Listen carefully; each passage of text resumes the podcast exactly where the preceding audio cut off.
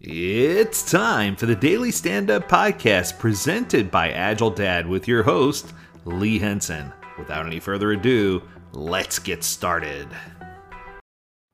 And yet again, that quickly, it's time for our Agile, Not So Agile episode of the Daily Stand Up Podcast.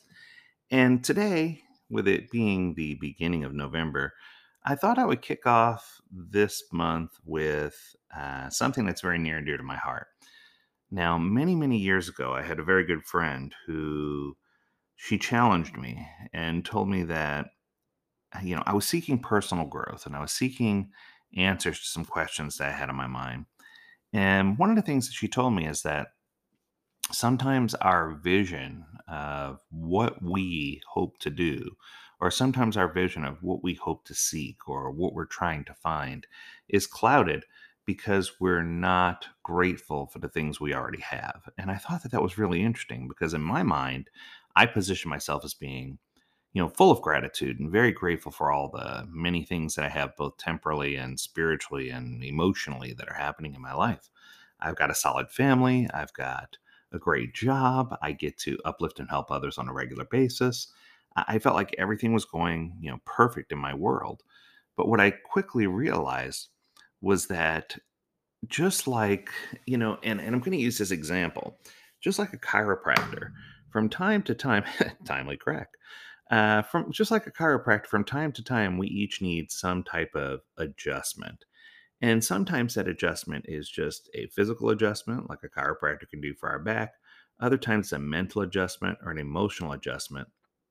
But the one catalyst, the one trigger, the one thing that all of these have in common is that in order for us to be able to pursue what adjustments need to be made, we need to have our own house in order. And in order for us to have our own house in order, we need to erase any negativity that's in our minds and we have to be grateful for the things that we have. So, my friend challenged me. She said, for the entire month in November, she said, just do it for a month. Write down each day two or three things that you're grateful for and keep them in a small journal and notebook.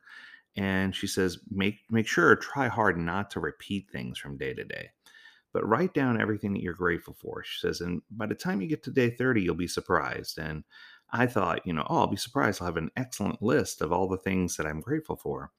By the time I got to day 17, I started to realize how hard this was.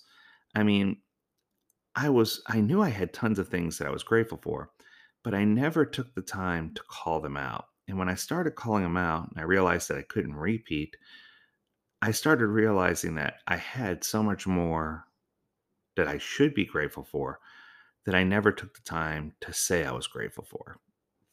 And when I started clearing my mind and I started becoming grateful for things that didn't necessarily direct uh, directly impact me or things that didn't necessarily directly impact my family. When I started to lose myself in the service of others and figure out ways to really take that gratitude to the next level, that's when I started to see clarity in other areas of my life. Now, as silly as it sounds, uh, I'm going to use this example. Uh, a couple of months ago, I was struggling with some daily headaches. Now, all my life, I've had a, a real numb headache, a dull headache, if you will. It was just uh, something that was, it, it was never something that was concerning enough to go to a doctor, but it was just something that was always there. And I thought maybe it could be from a pinched nerve from playing football or from, you know, falling down once at a roller skating rink when I managed there. I mean, there's so many things it could have been. But I never took the time to go to a doctor to get it figured out. And I just lived with the dull pain. It was no big deal. But that week, I was getting like really bad headaches, borderline migraines. And I was, I, I thought to myself, I've got to go to the doctor. But then the thought came to me that so many good things had recently happened in my life and that I failed to express gratitude. And I said to myself, that's the key. I need to figure out a way to express gratitude in order for me to release whatever tension is in my body so that I could have these headaches go away. And I'll be darned if it didn't happen. I, I started writing things down. I wrote a nice letter to myself about the things that I need to be grateful for. I made a short list. And within a couple of days, I felt more relaxed. I felt more engaged. I felt like my memory was working better. And I felt most of all that my anxiety and stress levels decreased so much that my headache ceased. It went away completely. So I guess what I'm trying to say is there are tons of medicines that you can buy, both prescription and over the counter, that claim to help with this or help with that, help with weight loss, help with stress, help with headaches, help with bodily function. But what I can tell you is the number one way to help with all those things is for you to key in to what grounds you and to show gratitude and be grateful for all the gifts that you have. If you could do those two things, I almost think the rest the rest all comes naturally. The rest all comes almost automatically. It's it's like a magic potion if you will. But it's not easy. I'm warning you ahead of time. At least it's it's one it's like a New Year's resolution. It's easy to start, but it's not easy to keep going.